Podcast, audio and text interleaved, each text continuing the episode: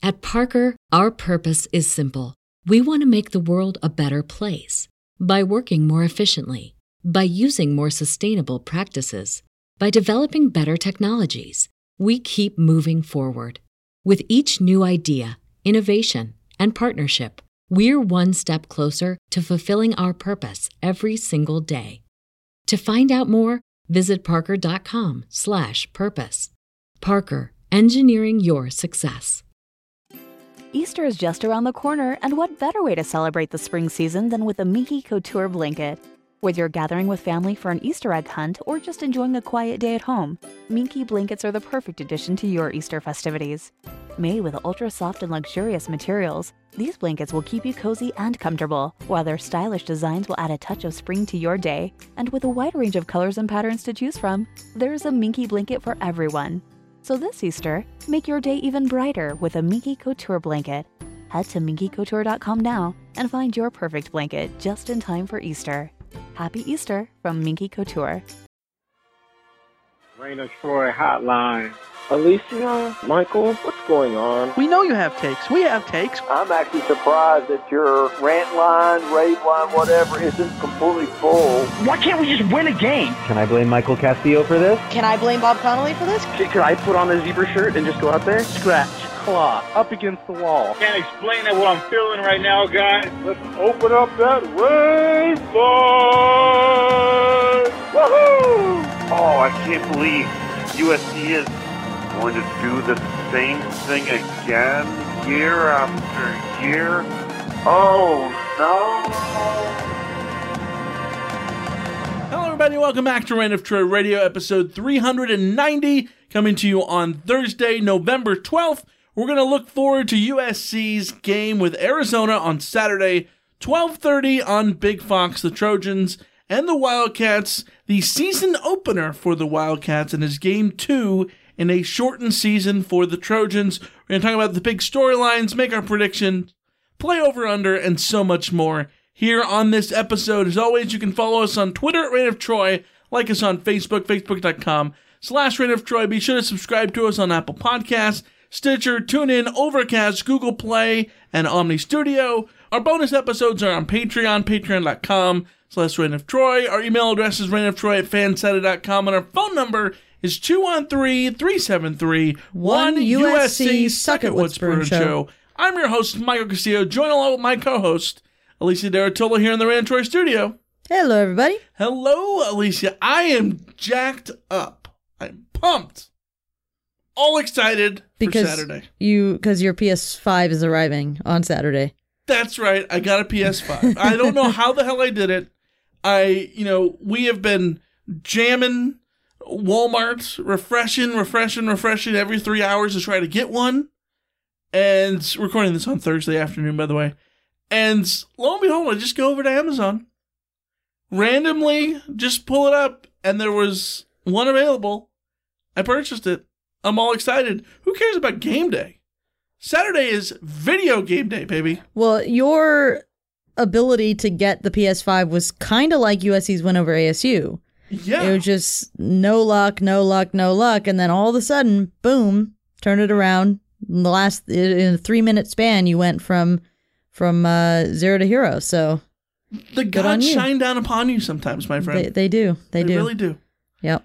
So I am looking forward to that. I, I'm Um, not being shined down upon. You have not gotten your PS5 yet. no. You, no. You're you're slacking. No.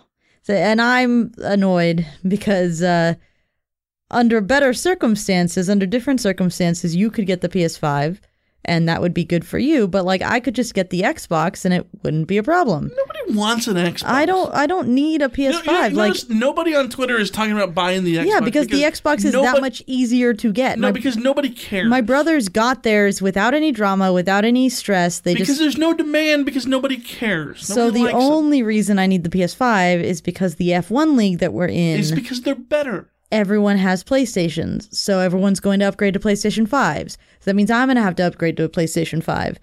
F- quite frankly, I would be happy to sit here and, and continue to play my Xbox One until the new Elder Scrolls comes out, at which point that will force me to buy a next gen console. But Elder Scrolls, that like a game of old people reading? Like what the hell is that? yes, they're blind monks reading uh reading the scrolls For serious or for, what? for serious. I, well, no, that is an element of the game, but the game is adventurers in the in a in a land that is, uh, you know, out in the middle of not reality. Yeah, this seems completely unenjoyable. Like video games I'm trying to remember the- in real life. I'm trying like to remember the name games. of the of the land. Like I think it's Tamriel or, or something like that. The last game was Skyrim, which is the the area where the Nords live, and they also had Morrowind, which is the area where the Dark Elves lived. My favorite video Listen, game of all time. people are turning off left and right. They're turning off. No, everyone loves Skyrim. You just don't know. I I hear Skyrim. All I can think of is like the atmosphere because like the rim of the sky. Well, Skyrim was an amazing game, and uh, you missed out. Sure, Mm-hmm. sure. It's true. I'll, I'll tell you who goes up into the Skyrim for footballs. Drake London. Uh, indeed, he does. he definitely does. Um, yeah, and more of that you can listen to uh, Drake London talk over on the rewatch over on Patreon. There's a terrible segue, but uh, just, you tried. we're just gonna roll with it. Uh, Uh. Patreon.com slash Reign of Troy. Uh, Alicia, you are doing a weekly rewatch episode. Tell the people what it's all about. yeah, just uh, getting a second look at the game and then discussing where my mind might have changed, what was reinforced from the game, looking uh, closer at the performance of the offensive line, of the defensive line, the linebackers, everybody uh, that maybe when you're watching the game first time around, you don't really focus in on some of those positions, or if you are focusing on in on one position, you're missing some stuff going on with the other. So just getting another, another look at the game and, and seeing how that changes the perception. Sometimes you watch a game and you think it's absolutely crap, and then you rewatch it and you're like, wow, that was actually pretty pretty okay. And sometimes you watch a game and think like, wow, that was amazing, and then you rewatch it and go like, well, actually, I mean, there were some some holes there that maybe we missed because touchdowns were scored or, or that kind of thing. So that's the whole point of the rewatch and and yeah, people like it and you can get deeper into the in-depth analysis by going to Patreon. Yep. All of our bonus episodes over on Patreon, patreon.com slash Troy, where you can get all of our bonus episodes for five fifty five per month. Uh, Alicia, we got a ton of news, including a lot of everyone's favorite Oh yes. COVID talk. Oh yes. Oh, I can't wait for it. Let's get into it.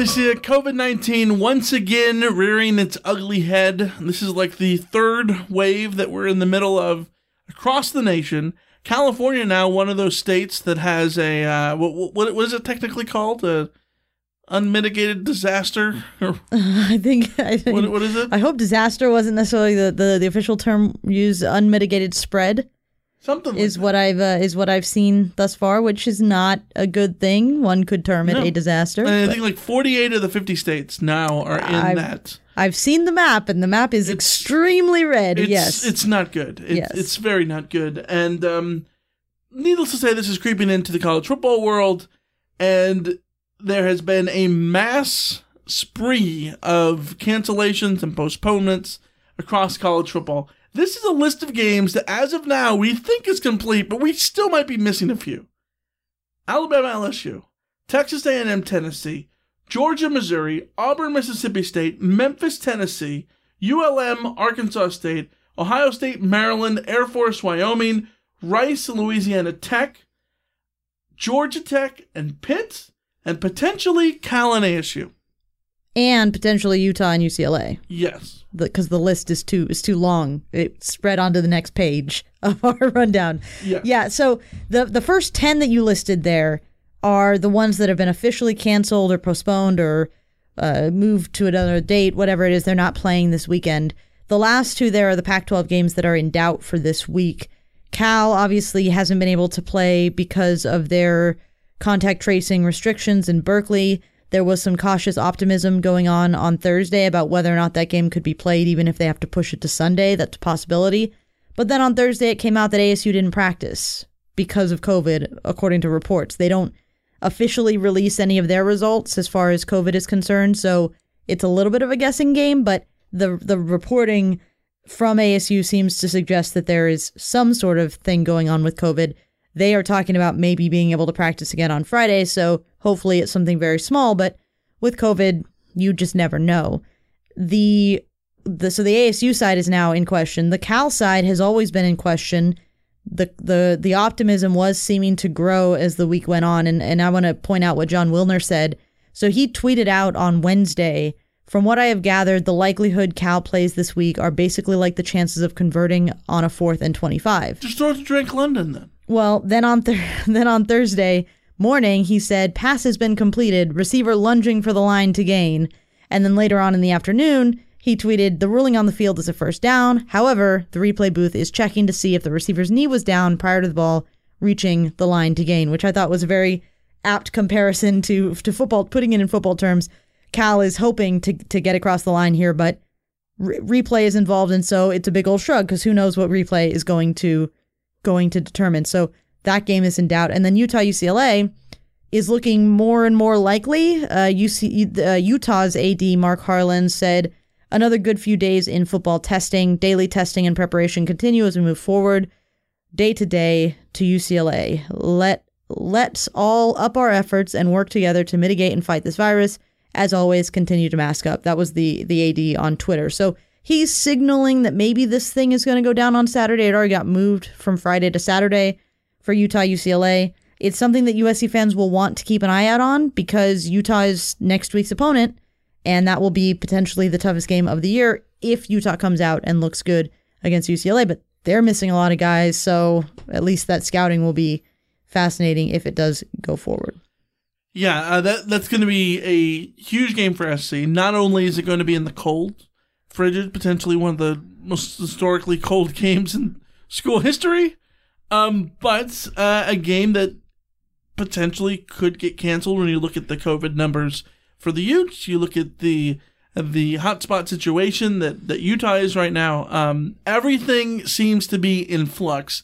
It almost seems like the season is on the precipice of getting canceled again, um, which seems extreme. But again, when you look at this long list of games, can I mean that have been canceled and postponed, like in the SEC alone, you're you're talking four or five games. Like, at, at what point um, do are people just committed to, to just writing it out, or do you, would you be surprised if if things got shuttered again? I, you know what? I think at this point it'll take quite a bit. I think it'll take big teams like Alabama and Ohio State and Clemson having games shut down and then the playoff really being in doubt. But it, it seems that people really want to chug forward with this. The, the problem really is that people don't necessarily have control over some things. And if this latest rash of cancellations is related to Halloween, can you imagine what it's going to look like after Thanksgiving?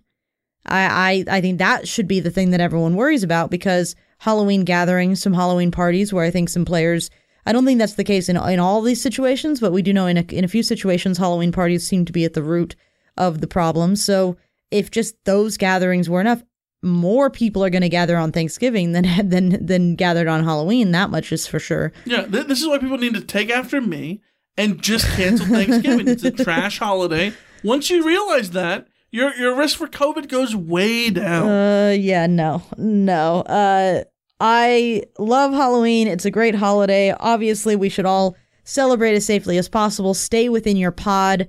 Uh, the, the you know close family units. My family has already nixed the normal Thanksgiving meal that we have, where we have a big collection of different families coming together. It's just going to be my immediate uh, my immediate pod of my family uh, for Thanksgiving. So you know that's what we're going to do. But everybody's got to be as safe as possible. That doesn't mean that you can't end up even if you're safe. Like that's you know you and I know somebody who tested positive for the virus who has been safe who uh, doesn't know where they got it, and it's kind of one of those scary things where it can jump out of nowhere. And if and if that person were involved in the football program at USC, they could have done everything right and still been, you know, a cause for for concern uh, as far as uh, potential cancellations, as far as potential quarantines and all that kind of stuff. So everyone is dealing not just with the potential the the potential uh, problem of college students making bad decisions, but even college students who are making good decisions can still have this be all thrown out of whack because they go to Thanksgiving and it just so happens that, you know, Uncle Tom or whatever is an asymptomatic carrier of the virus who spreads it. Like, you know, one one way or another. It's it's just those kinds of things. So this is a a problem that uh, that we need to keep an eye out for and, and be as careful as possible. But it's also you gotta you gotta take every day at a time, right? You gotta see, you know, what's the threshold? How many games need to get canceled in a week before we talk about canceling the whole season? I think it's more than ten, but yeah, I, I don't know. I think it's to be interesting to see what happens next week if this continues. If it's going to be another round of upwards of 15 games. Um, what does that mean for next week? Is it going to get worse? Is it going to get better? I don't know. I, I feel like as as the year goes on, there's going to be more and more reasons for people to gather, um, with holidays and, and whatnot. So it's going to be a difficult situation, not just for football, but for our, our country as a whole. And um, hopefully, you guys listening are staying safe, um, and uh, and our thoughts are all with you. Uh, let's get to talking about SC and Arizona um, in terms of the injury report. Uh, Saturday's game going on as scheduled as of now. we haven't heard anything. Uh, knock on wood that that stays the same. Uh, 12:30 p.m. on Big Fox going to be Joel Klatt and Gus Johnson yet again. Uh, two people who will not be participating, at least one that's for sure not participating, is Brandon Pili out with his broken finger. We talked about this uh, in the last episode. Uh, and then Brett Neilon, who got hurt in the middle of the season opener against ASU last week with an ankle injury. He is doubtful. Um, at this rate, I, I can't imagine he plays, but uh, Clay Helton's calling it doubtful. We'll see how that goes on Saturday. Clay Helton's calling it very doubtful. So I think that should tell you everything you need to know about how USC is preparing for this this game with with Justin Dedich getting the start. It would be pretty shocking if if that didn't happen. The intriguing one is Brandon Pili. As I've said before, I, I'm not sure why a broken finger needs to keep a defensive lineman out, but USC isn't uh, USC's keeping things a little bit closer to the vest as far as their injury information that they're giving us. So I don't know. I I don't know. Big shrug on that one. Uh, thank God for Marlon Tuipulotu being so good, and uh, hopefully he can continue to be so good when USC takes on on Arizona. But the big the big uh, question mark will be what Justin Dedich is able to do, what he's able to show, and and if he's uh, can keep it as mistake free as possible to keep Kedon Slovis and upright and and the running game moving. Yeah, it's going to be a uh, big matchup in terms of improvement for SCSC. is going to have to give uh, a showing that shows that they've kind of made do on all the mistakes from last week. We're going to talk about the game a little bit more in depth in a few minutes. Uh, before we do, I want to touch back on the Utah game really quick. Um, I think we mentioned it in the last episode. It's going to be a 7:30 p.m. game on ESPN, which will be 8:30 local time. 8:30 local time. How do you feel about that kickoff? Because there has been a ton of stuff that I've seen on social media of um, people arguing neglect on the conference's uh, behalf for having a game so late in a city that is so cold. Where where, where do you sit on this? Well, first, I would like to update uh, my iPhone. The forecast is now stretching through next Saturday. And the low for next Saturday in Salt Lake City is 27 degrees, which should be fun.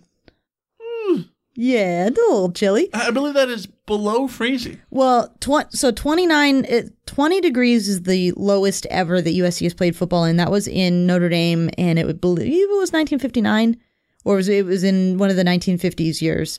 When you were there, did they talk about that game as like a historic game like on the frozen tundra of, I, of, South Bend? I have only ever been to South Bend once. Thank you. What were uh, you like an online student or what? um, Notre Dame online. I haven't seen that. At, no, you haven't seen that. At, yeah, online. yeah, exactly. Uh, but uh, but the second coldest games on record were 29 degrees, and a few of those were at Notre Dame and the most recent one was was at Colorado uh, in 20, 2012 or 2013. And then uh, last year's Colorado game was technically a cold weather game at 40 degrees. So there's a big difference between 40 degrees and 29 degrees or 28 degrees. Obviously, it might not be that cold. It might be colder. It's hard to say, you know, still a week and a half out, but uh, that's something to, to worry about. My thing on this is that I don't think the Pac 12 is the one making these decisions. ESPN, Fox, the TV partners are the ones who choose the games. It's Yeah. not like the Pac-12 goes, "Okay, USC and Utah, you're going to you're going to play the late game." No, it's it's there's a bidding process for TV partners to pick their games, and sometimes you're going to end up with the early games like this week where USC's on on uh, at 12:30 and sometimes you're going to end up with the late games where USC ends up on uh, on uh, on the later sch- schedule at 7:30. So that's just that's just part of the deal. And when you're the Pac-12 and you're scrambling and scratching just to recoup the money that you that you need to to keep your athletic departments running, I don't think you can s- you can spurn that time slot when it's valuable to your TV partners.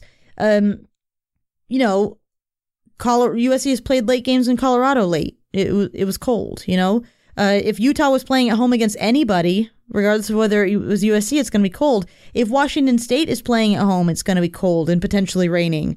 Uh, if if you know, uh, there there's everybody is dealing with their own with their own weather stuff. It just happens. I don't think it's unfair for USC to have to go to cold weather and play. Wisconsin's playing, well, they're not playing, but in theory, Wisconsin would be playing in this weather every week. In theory, Iowa would be playing in this weather every week. You know, it's it's uh, an advantage that USC doesn't often have to play in this weather. The, the high next week is 43. So now 43 to 27. They like there's a big difference Yeah. there. But like it's still 43 if they played in the daytime. in the daytime, yeah, You know? it'd still be cold, way Yeah. colder than USC is used to. And the, the the way I look at it, football is a game that can be played in the cold. Um, I, I've seen plenty of tweets saying that this is a sign of of Larry Scott's mismanagement, and and I think that where it comes from is we know that the Arizona schools are protected when it comes to September kickoffs because Yeah, they, except- because they have nighttime kickoffs.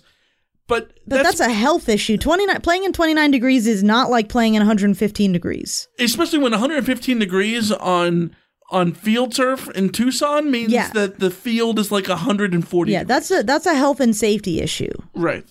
And, and I don't I don't think the snow is. So No, certainly not the snow, not and the certainly not the way. cold. I mean, if if it was gonna be you know 15 degrees, yeah, I might say okay, this is. But it's not like they govern that.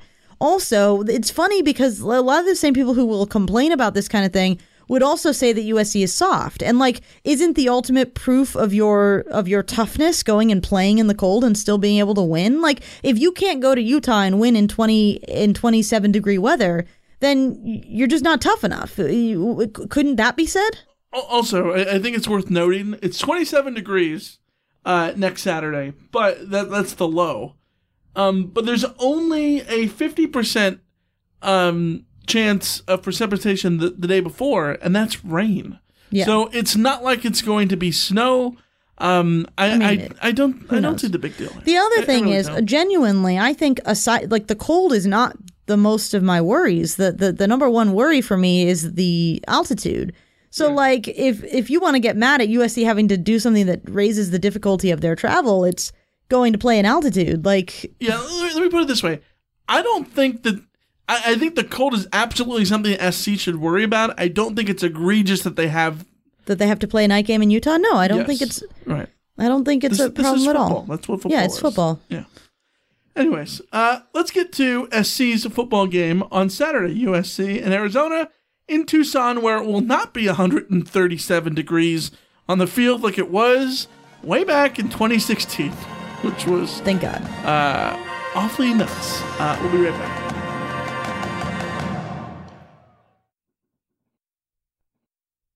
All right, Alicia, let's talk about this. USC and the Wildcats plan 12:30 p.m. Big Fox.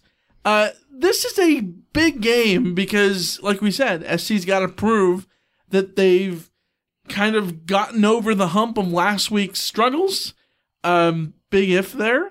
Um, and it's a potential letdown spot, letdown look ahead sandwich with ASU last week in the big win uh, at the death in mir- miracle fashion, going uh, into Utah next week. This is a potential trap game against Arizona, especially an Arizona team that you don't know what you're going to get. I think you know what you're going to get in, in in a little bit of sense, but they haven't played this so far this year. The game last week against Washington was uh, was canceled, So we don't know um, what's going to happen. Not Washington Against Utah. Against Utah was canceled. There was that talk that they were going to potentially play Washington. Because Cal's game against Washington. Right, right. But didn't come to fruition. So, what, what do you make of this in terms of importance for SC? Um, obviously, to keep the, the Pac 12 South hopes and the Pac 12 crown hopes and the playoff hopes and all that kind of stuff. Playoffs? Don't talk about playoffs. You kidding me? Yeah, I, I know. I know. At, at this point, they seem like uh, extremely far fetched.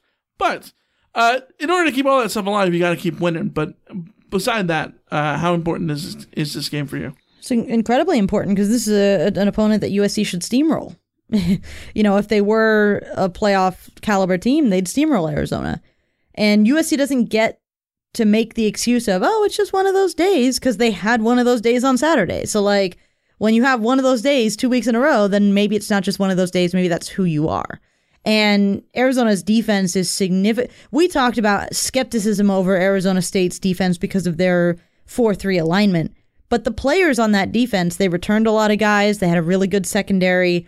Uh, they had, you know, strong defensive minds on that uh, on that staff. So you knew that they were going to be well drilled. We just thought they weren't going to be suited to playing USC's air raid. Well, turns out they were. What they what they schemed worked out, and then the players went out and made plays. They, you know, we can talk about USC giving them four turnovers, but they also forced four turnovers. Kudos to ASU for doing that.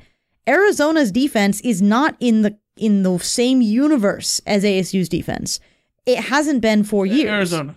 Yeah, Arizona's defense is not in the same universe as the Sun Devils, not even slightly. They haven't been good for since I can remember, and they've gotten worse and worse and worse every year. They had to fire their defensive coordinator from last year, and the guy they brought in to hire him hasn't had a good defense since 2009.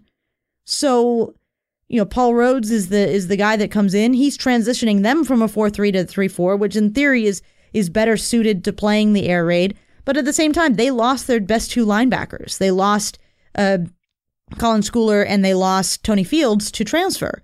So they're down personnel. They're installing a new system.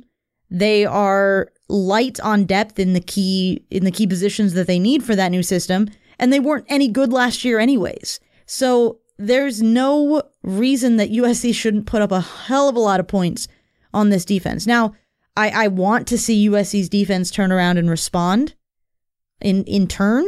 But uh, ASU's offense is the only thing that you got to worry. Uh, sorry, Arizona's offense is the only thing you got to worry about here. Remember my mom, my mom right now? She'd be like, "Arizona is this? Is that the? Is that Phoenix or Tucson? Or, yeah, Phoenix or Tucson. It's Tucson.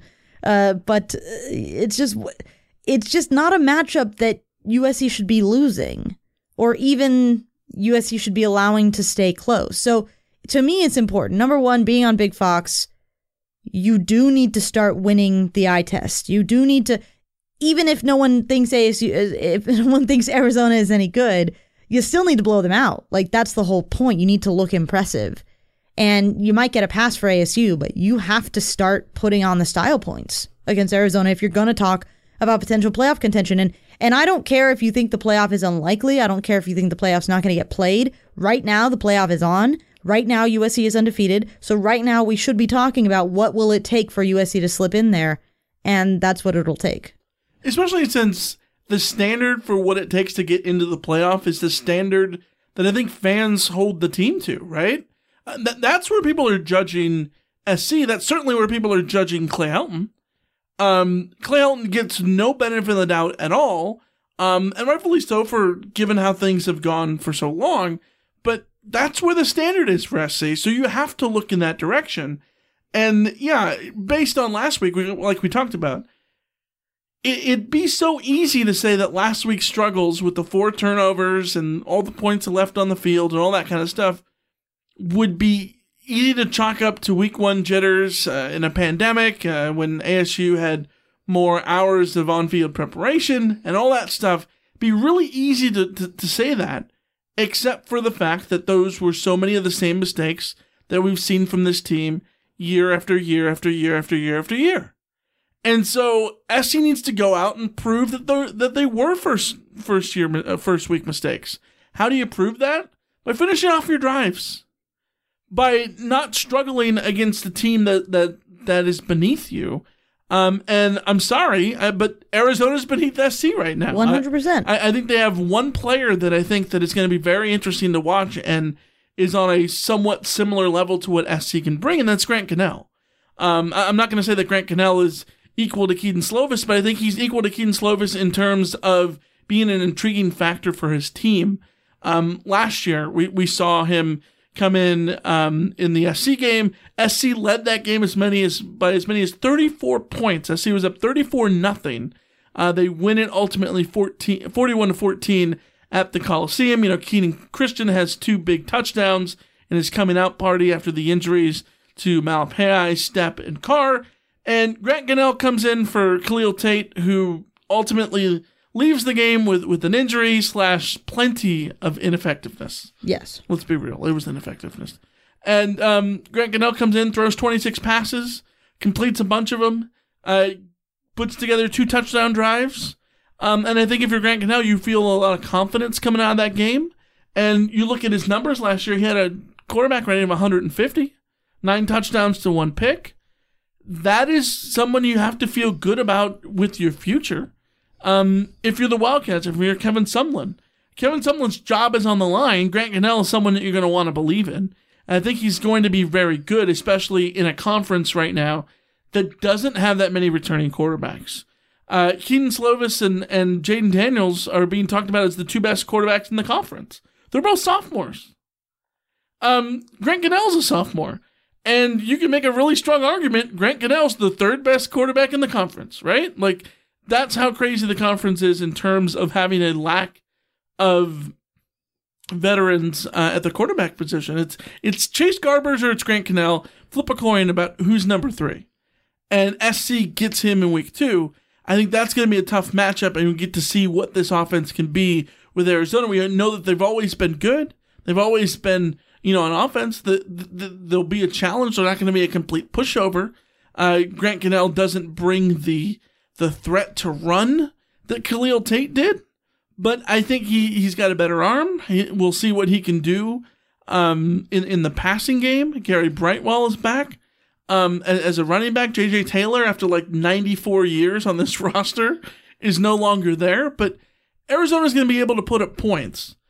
SC should be able to put up twice as many points. And that's what it comes down to. If you're SC, if you if you're going to prove that you're the contender in the Pac-12 South and in the conference and, and nationally that people have said you could be, go and prove it on the field. Go and do Yeah. it. I mean, at least on offense, at least on offense, just go out there and make it not matter what your defense does for once. And and that's gonna be that's gonna be the thing I'm looking for because you're right. Grant Gunnell is an intriguing quarterback. Now we didn't get to see him last year in too many live pressure situations. He came in late in a lot of games and looked good, and he came in against some bad defenses and looked good, like like UCLA. So we're gonna find out what he looks like against well in, in in real time with the game on the line against a defense that's going to be aggressive and and try to put pressure on him. But ASU's uh, sorry I'm going to get this wrong every single time. Arizona's uh, uh, offense is is all about tempo. They're going to try to try to keep USC's defense on on their heels and just get the ball quick and move move move move move. So USC's defense is going to have to adjust to that. They're going to have to figure themselves out.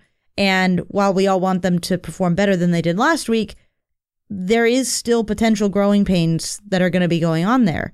USC's offense need to, needs to make that not matter at all because this matchup on the other side, it's just it's it's laughable, and we're we're you know crapping all over Arizona just enough for them to turn up and and have a good game, but I cannot stress how not good this Arizona defense is is set up to be.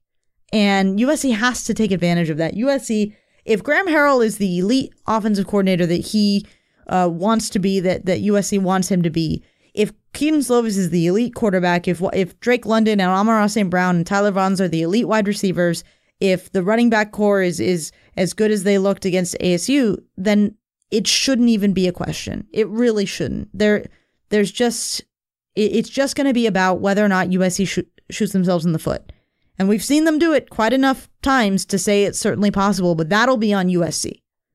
Yeah, you, you look at the numbers last year. Arizona's defense really struggled, particularly in the passing game. Uh, they gave up 373 yards to Northern Arizona. Uh, they gave up uh, 322 to Stanford.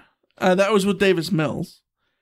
Uh, SC only had 247. And remember that game last year? We talked about how, you know, even though SC was up 34 nothing at one point, that was a game in which SC threw away the first four drives because mm-hmm. they went three and out on the very first four drives.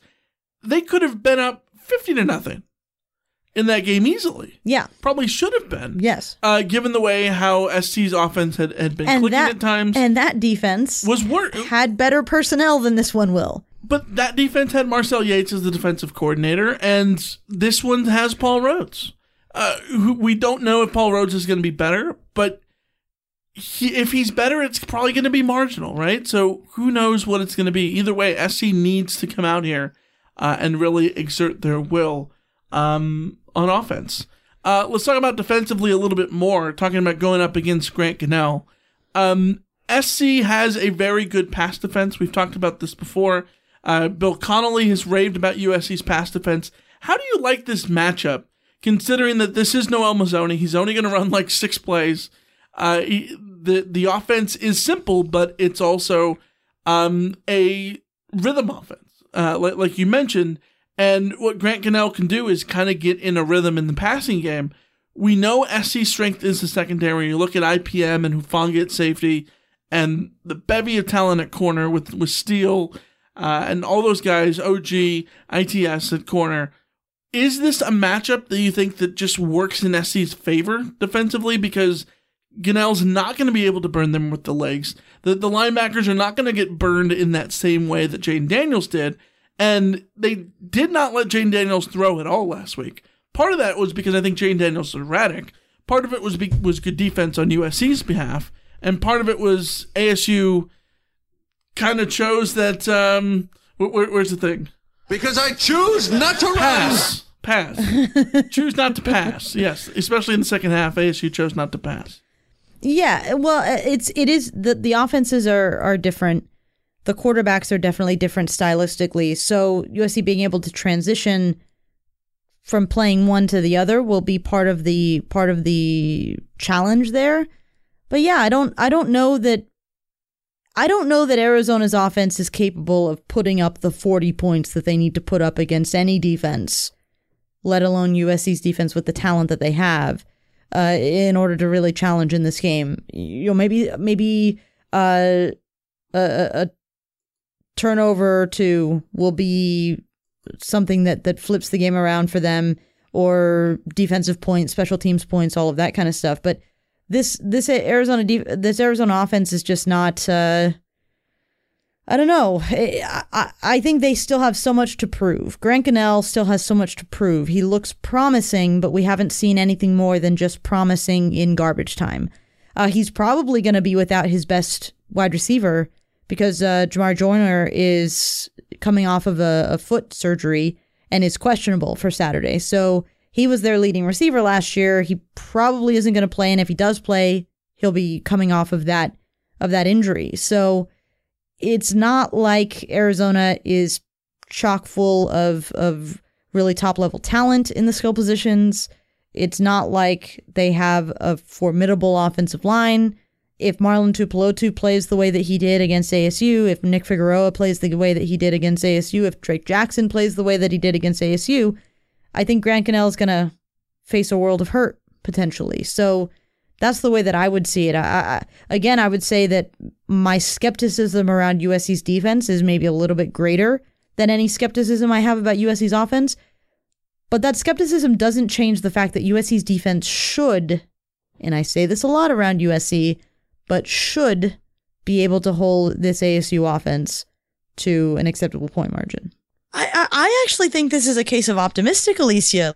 I'm just saying, Arizona might come out and, and shock me, but well, I mean, if we if the criticism of this USC defense is that they're too much like Clancy Pendergast's defense, what do we know about Clancy Pendergast's they defense? Sh- shut down this Arizona offense the last couple of years. Well, yes, but but what do we know about them in general? That's SC's defense does a very good job of keeping teams to like exactly 24 to 27 points. Yes. Which, with this offense, is more than enough to win games. Is it going to be enough to win a national championship? Probably not. Uh, is it going to be enough to win a Pac 12 championship? Maybe not. Is it going to be enough to win a whole bunch of games because you have an offense that can score 40 points? Absolutely. So, yeah, let, let's let's see what what happens here when SCs can go out there and have a game in which they don't struggle in the red zone. Mind you, that's a big if. Uh, but if SC doesn't, they'll be in position to win the game. Uh, let's take a quick break, come back, and get into over under, shall we?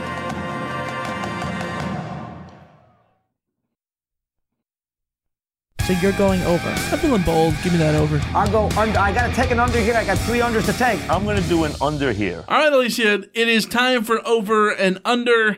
Last week, you went two and five. I went five and two. I'm feeling good about that. Um, again, this is the, with the new format. Um, we set the lines, and uh, the other person uh, gets locked into which side they picked, and then you have to take the other side because you are the house. And of course, you guys listening are playing as well.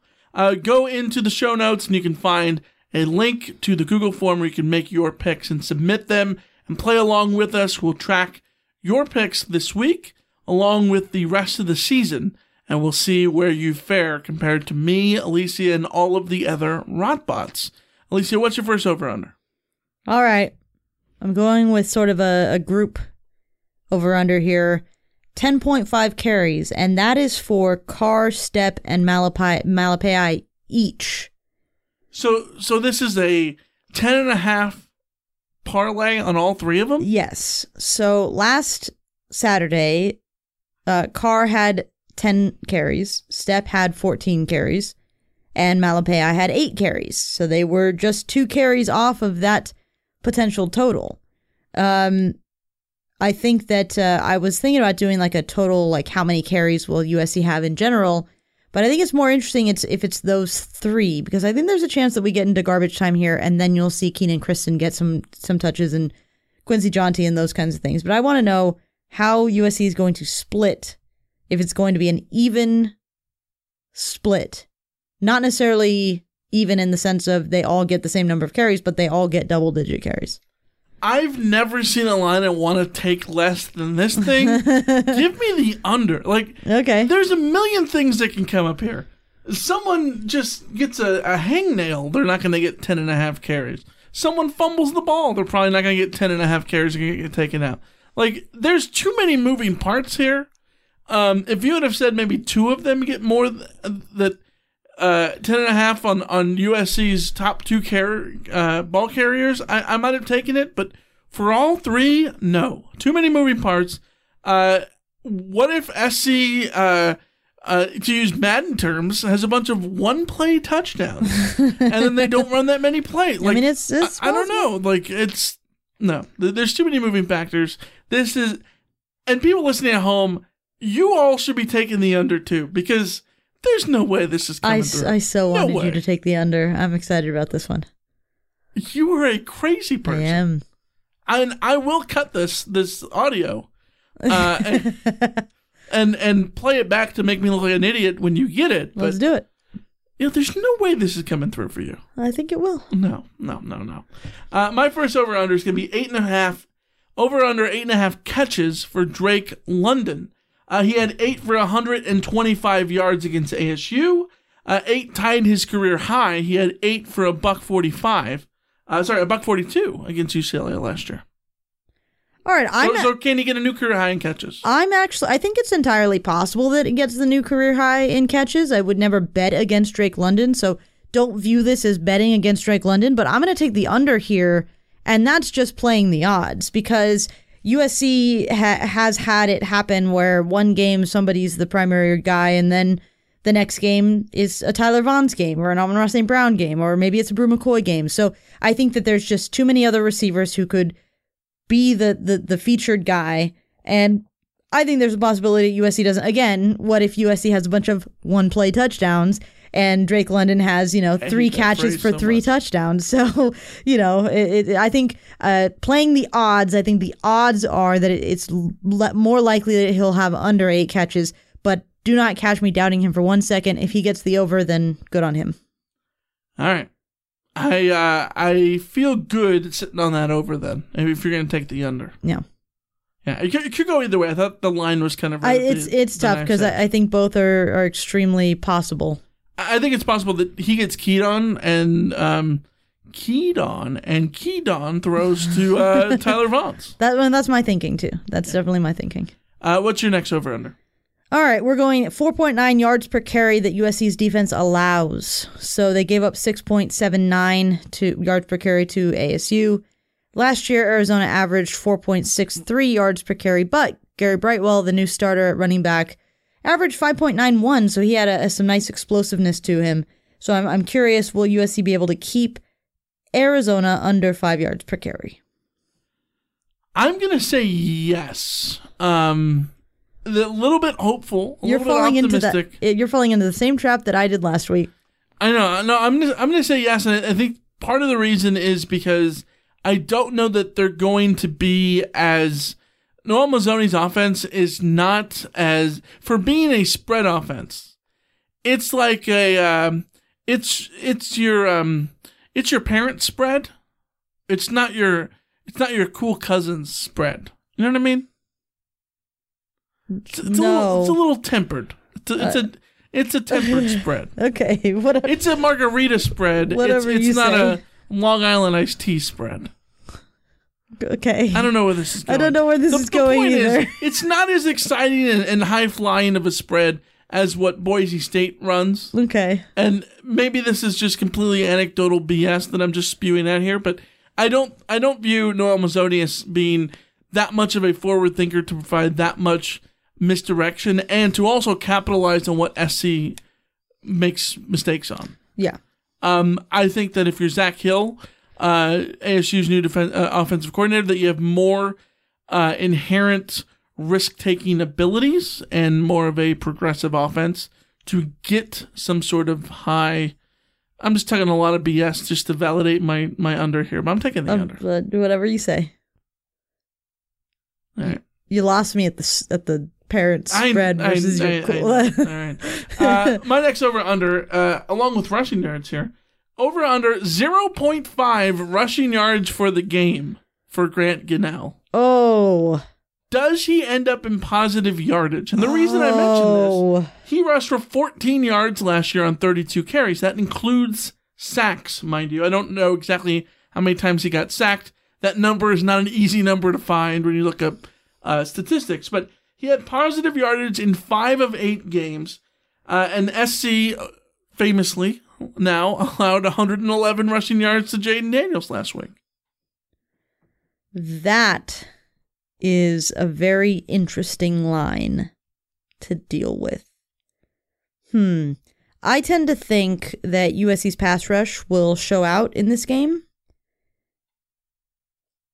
But will that because here's the problem. They could sack him for short yard, you know, two two three yards here every every time and then one 15 yard rush kind of wipes a lot of those away. But if they sack him for like 14 yards, then Right. Oh dear. Okay. Um I again I'm going to play the odds. I don't like it, but I'm going to play the odds. I think it's more likely that it ends up with at least 1 yard rushing in the end. 1 yard just in the end. Uh even with even with getting sacked a bunch of times. So I will go with the over here. It's a very very unconfident over, but it's playing the odds. I like the over there. I think I probably would have taken the over too. Yeah. Um, but um, I'm not feeling too bad about the under. I think that if SC stacks him a couple times, um, that puts the onus on him to, to it- scramble more. It's how he gets sacked is really the Right, the yeah. question there. Absolutely. Uh, what's your last over under? All right, we're going back to a to a tried and true one. Three ninety nine point five passing yards for Kedon Slovis. Is he going to break the four hundred yard mark? He had 300, 232 last year against against Arizona. I think SC absolutely could throw for 400 yards in this game. I wouldn't be shocked if Kedon Slovis threw 400 yards in this game. SC But threw for shouldn't need to. 381 last week.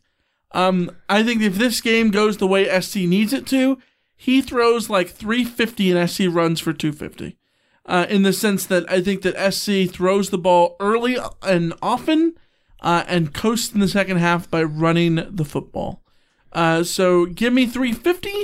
Um, I wouldn't be surprised if he had more success and a more impressive game, but was less productive um, in terms of strictly the stats when you look at last week. So my my saving grace here is that USC blew out Cal and blew out UCLA, and those were games that he got over four, 400 yards passing. Yeah, I wouldn't be surprised some, if he did. because of some big plays, but it needs to be some big plays to the receivers for for chunk yardage. So it is uh, on a knife's edge there, but yeah. Yeah, and I, I wouldn't be surprised if it was close or if he got it either way. But I'll, I'll take the the under. Uh, my last over under is over under 70.0, seven, straight up 70. Red zone conversion rate for USC. This includes field goals. This is true red zone conversions. SC was 67.7% last week, which seems high compared to how that game panned out, but understand why. SC uh, scored on four t- TDs, uh, had four TDs in their six trips to the red zone. And you're like, what? And two of those were on fourth downs at the Yes. very end in the last two minutes of the game. This is, be- again, because SC um, got lucky that the red zone starts at the 20 yard line, not the 25. Starts at the 25, they would have had a 50% conversion rate because SC had drives that ended at the 25 and the 24, Mhm. uh, I believe, last week. Um, and those would have drastically lowered their numbers to four TDs on eight trips. Um, Arizona ranked 118th in red zone defense last year, uh, allowing scores on 90.57% of drives. Again, that was under Marcel Yates. Now it's Paul Rhodes, the former Iowa State head coach. Uh, what say you? Over under? Give 70. me give me the over. And that's because again, Arizona's defense is not very good. And B, because I'm not sure that USC will have a ton of red zone appearances necessarily. I think there's a chance that they only have like two or three because they're scoring longer touchdowns. So uh, I think the uh, if they if they just get you know a field if they have to settle for a field goal once or twice, that's that's not a death nail. But I think they'll be able to close out drives significantly better against this defense. All right, that's gonna be a uh, optimistic one for you. Mm-hmm. I like a lot of your picks. I'm I little- don't. I'm a little nervous. I'm- that, that this could be could be a good week for you. Well, I hope it is, but uh, you know what? Over under is not a game that uh, that is very based on like. Is it based though? I don't. It's based. I, I think over under is a is a is a difficult thing to get right. I think you could make the right picks and still be wrong. Like for instance, the Drake London one. I think I'm making the right pick and I could still be wrong. Yeah, you, you never know. Uh, let's get into predictions. Uh, Bill Connolly's numbers say that SC is going to win this game by 17.3 points. He has SC winning 42 to 24. Uh, that looks like a football score. Uh, Vegas says SC by 10, which is interesting because the line opened at 14. The over under is at 67 and a half. That opened at 61 and a half. So does Vegas know something we don't about a potential low score in this game or what? Mm, I I think that that people are betting on Arizona uh, on Arizona here because USC can't be trusted on the road, and I think I think that then extends to you can't trust USC's offense on the road. So that would be my guess, but What, what's, what's your prediction? all right, I'm going USC 33, Arizona 23. I don't think USC will cover the spread because they just don't do that. I think 33 points is. I've now decided that the disappointing USC offense is, is 33 points a game. I just spent all this pod talking about how USC should trash Arizona's defense, but I think the individual errors will still probably be there and deny them a touchdown or two that they should have. And then Arizona, I think that uh, Grant Gunnell is gonna is gonna be able to find his receivers a few times, and USC's defense is going to be you know good on five or six plays and then bad on the sixth or seventh. So they'll give up some points here. Yeah, I, I don't I don't like um taking SC against the spread here. Um just based on the confidence the the little confidence I had based on last week. And that we know that SC it, it is we, we didn't talk about it. It's the Pac twelve road opener. It is. Dun dun dun. Um and it's the the letdown look ahead spot uh, with Utah coming up next week. All of that I think factors in here and they're all reasons to worry and all reasons to say that SC comes out and, and lays an egg. Um, those are all non football reasons because all the football reasons say that SC should win this game uh, by scoring a ton of points on offense and at worst lose in a shootout. Um, and so the, the way I look at it, I think the saving grace for SC in this is that it's Arizona's first game. They didn't have a game to work out the kinks. You know SC did. SC had four turnovers inside the 25 when you when you count uh, turnovers on downs. And I have to imagine they're not going to repeat that feat again. I think they might make a bunch of mistakes. I'm not sure it's going to be that uh, overt um, in terms of strictly turnovers.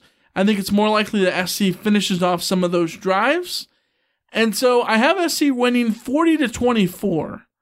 I'm not sure that this is going to be an impressive win, but I think it's going to be more in line with SC doing enough to finish off those drives. And again, that's a 16 point margin. I'm not sure I feel good about that margin based on a million things, but Arizona hasn't had a game to work out all their kinks yet.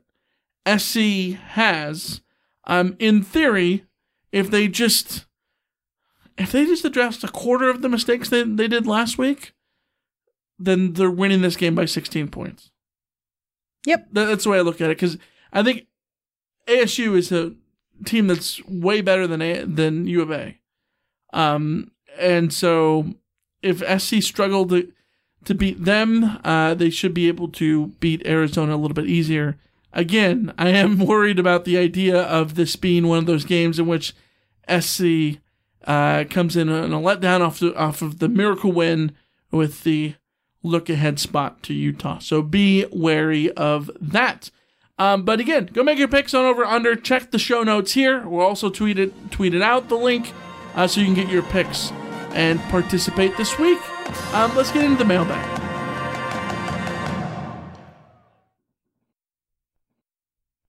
You've got mail. All right, Alicia, we missed a text message we got from Jonathan, so I got to get to it now. Uh, he says, What a game. Uh, this was right on Saturday after the game. Uh, a lot of things to fix, but they fought back, and there's some things to build on. At one point before Bru McCoy's TD, ASU had a 99.9% winning percentage, despite not playing exceptional. Kedon and Drake are some studs. Which unit do you think needs to make the most adjustments? Jonathan. Uh, that would be the linebackers and the offensive line.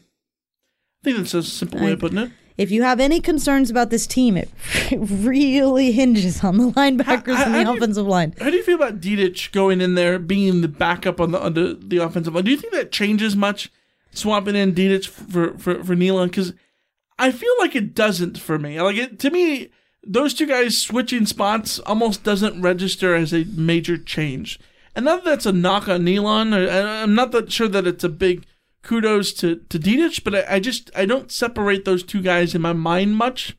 Um, maybe maybe it's a it's a, it's a weak don't Okay, so Dedich is not significantly better, or Neilon is not significantly better than Dedich.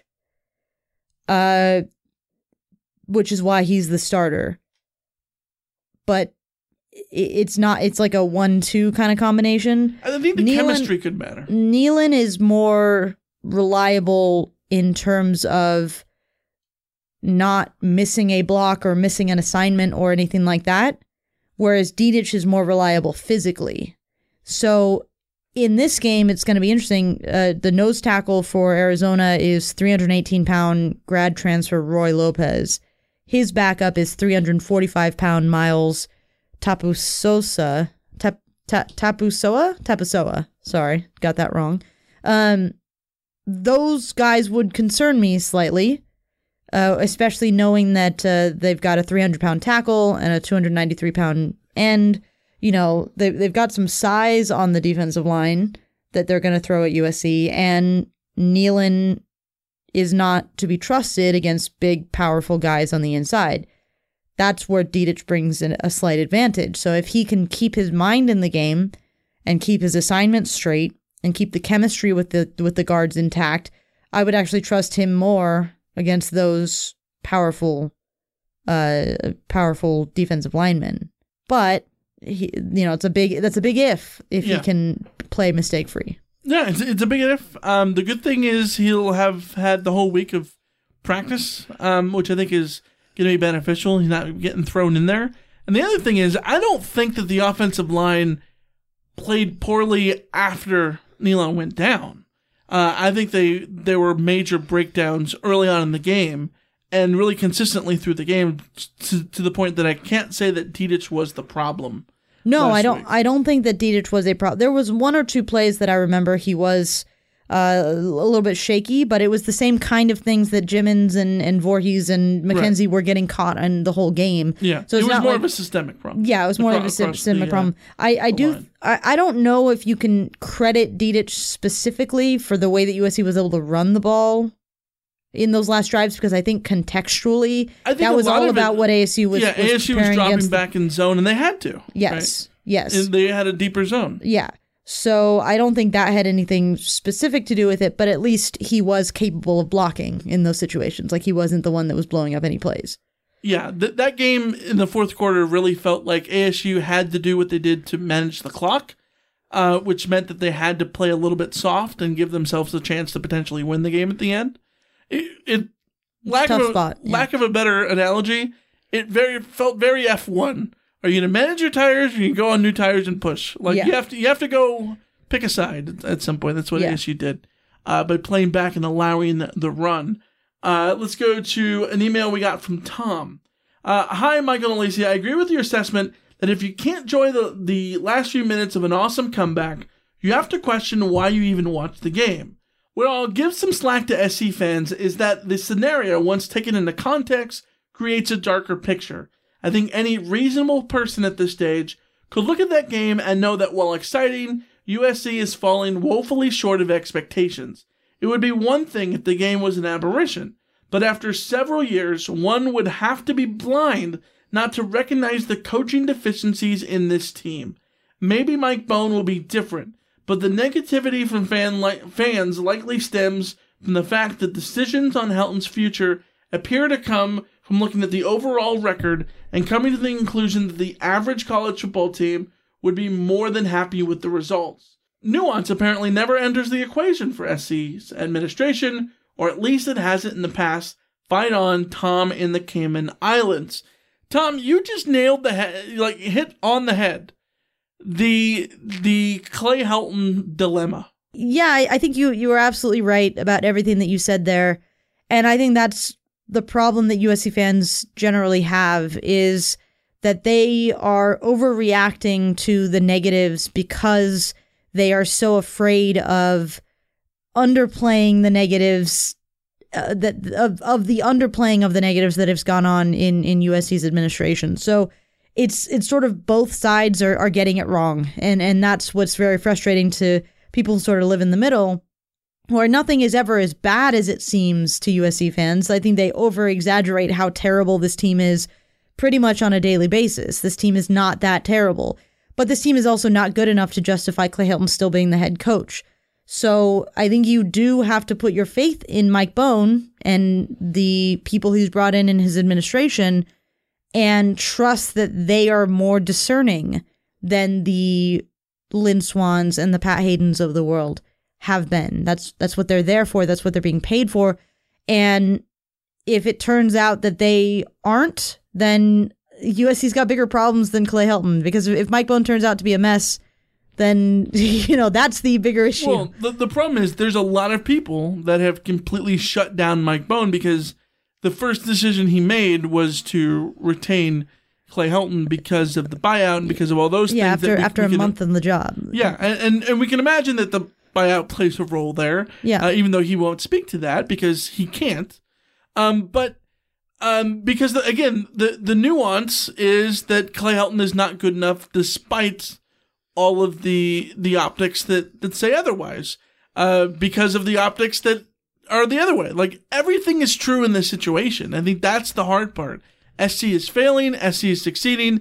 What SC has done in the last five years, ninety-four percent of programs would love to have. Yes. And I think because of that, I think there there is some ridiculousness about this is the worst uh, the worst period in USC football history. it's I think just- those comments are just like insane to me because again, 94% It's of programs would love to have this, but this is a situation that's not good enough for USC right now because they could be so much better. And that's the frustrating part is almost that they're overachieving mediocrity in the sense that That's exactly what they're, doing. They're, they're underachieving, but they're doing more than you wish they were. Well, in I the, mean- in the sense that, they're not that you wish they were, they're doing more than is enough to, to, to get Clay Helton well, this absolutely is this is what fired. this right? is what we've been saying for a couple of years now. If Clay Helton was just a tick bat, like worse than he is, it would be easy to fire him. The problem with Clay he Helton, needs to be a tick better. the the problem But, with yeah, but, but the he- problem is that he's also not a tick not a worse. tick worse. Yeah. The, the, if Clay Helton were just 5% better or 5% worse, it would clarify a hell of a lot of things. But he's so damn medium that, you know, again, the good the good place reference is he's a, a beer that's room temperature. Like at least you have a beer. in England, but it- it's not cold. England, though, that that might be a good thing. Well, some places it might be a good thing, yes. yeah, just, just but saying. it's you know, it's it, it, it's it's not good in the Cayman Islands with Tom. no, not he needs that ice cold beer in the Cayman That's, Islands. that's right. Uh, thanks for the email. Uh, great email as always, Tom. Uh, let's go to a Slack message we got from SJ in Santa Barbara. Is Drake London the new Michael Pittman? Yes.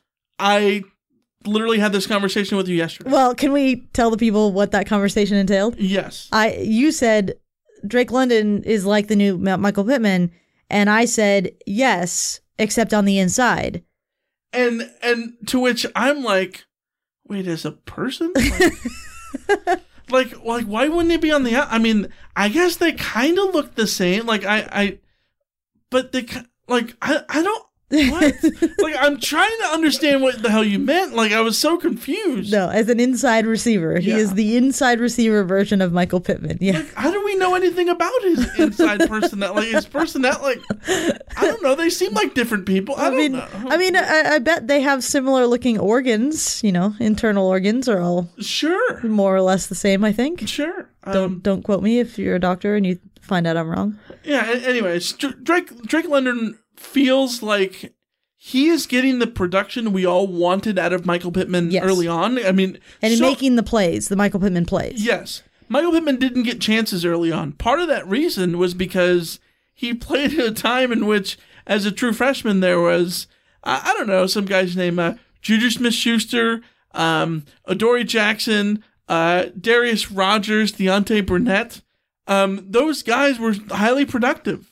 Uh, and they got opportunities more than more than he did. Um, and that's why it took a while for Michael Pittman to really to get involved and really to see the the the potential of, of Drake London. I think Drake London is doing the things that Michael Pittman could have done at that time, but he hasn't had the injury struggles. He hasn't had the depth chart struggles, um, and it's really going to allow him to be put in in a better position going forward because he might end up with the career that my, Michael Pittman deserved. When I think they they're seemingly the same player. It's it's wild to me how how close they are, um, in terms of playing style, sort of. I, I think Drake London a lot more nimble, but Got those basketball. yeah, very very very similar. Uh, SJ also says is Chris Steele the new Biggie Marshall? Yes, physical wide receiver who needs to get used to playing with Pac-12 refs. Yes. Chris Steele, Biggie Marshall 2.0. Yeah, oh, sorry, physical cornerback, but Yeah. yes, Big, Biggie Marshall 2.0. Yeah. I, I I think I think he's a little smaller than Biggie and probably a little bit more suited to I think he's a little quicker too. Yes, but he's got this. He plays with the same mentality that Biggie does. Yes. Did. Um, but I, I would I would take Steele over Biggie. Uh, Slack message from BJ in Inglewood. Uh, how much of the ASU defense uh, and their performance has to be accredited to Chris Hawkins? Remember last year he was on this side of town, understanding the ins and outs of USC's offense. You know what's super interesting is these back-to-back weeks against ASU and U of A, two cornerback coaches who we pretty much respect very highly. Uh, Chris Hawkins was, uh, uh, you know, just one of those rising stars that would have been really nice if USC had been able to keep him on staff, but he had to go get the job, you know, the full-time job that he absolutely deserved. And then this week against Arizona, we get Greg Burns, who we all thought did a very good job with USC's DBs. So yes, I do think Chris Hawkins gets a lot of credit for the performance of that uh, of those corners, like like we talked about, uh, or maybe I talked about it in the uh, in in the rewatch. Uh, the corners played extremely well against USC's wide receivers. uh, and uh, and I, I think um, Evans was it. I'm, getting his name wrong, but he was absolutely shut down. No, no one caught a pass on him. I think. I think Chris Hawkins gets a lot of credit uh, in terms of how the coverages were. I'm not sure if it's strictly because of the insight that he brought, um, because of what his role was as a GA. I don't think that it would have been. I, I don't know that he would have been absorbing Graham Harrell's offense um, quite as much as maybe people think. Maybe this is just me, you know, understating it but I don't think it'd be quite the same as if, say, uh, Clancy Pendergast was was the defensive coordinator at ASU, where he had gone up against it and had to stop it in practice, kind of thing. I, th- I think that um, I think if you're you're Clay Hawkins, I mean Clay Hawkins, Chris Hawkins, you're you're dealing with it a little bit differently. Greg Burns, I think, is going to be an interesting one too because well, he's got less talent though with Arizona, but he's got less talent. But he but, did well with the yeah, yeah. He he would have seen what those routes were uh, for sure. Uh, let's go to a bunch of questions we got from Dave in Orange County. We're going to rapid fire these to end this podcast off. Uh, are we going to see Gary Bryant Jr. get some run against U of A? Uh, I I hope so, but he's been coming off of an injury, and also it'll really depend. Like if USC's up by thirty points, yeah, we'll see Gary Bryant Jr. I, I think there should be more um, versatility in in the wide receivers. Uh, again, it doesn't help that Gary Bryant has had that injury trouble. It doesn't help that Munir McClain is not on this football team right now. Yeah. So there are short numbers, which is going to put more onus on but the, getting more out of like Bru McCoy. But the thing is that USC, and this is one of the things I really enjoyed from Todd Orlando on Wednesday, was the talk about how like there's no participation trophies. You're gonna see snaps if you earn them. So it's gonna be tough to earn snaps when you've got the receivers USC has in that starting lineup. Yeah, for sure. Uh, next question from Dave. Is USC going to deploy the fake cramp defense to slow down U of A if they speed up tempo and start moving the ball on us a la ASU? I hope not, because I really hate that defense. But you know what? They're going to do what they got to do. So who knows? I don't think ASU. I mean, sorry, now I'm doing it.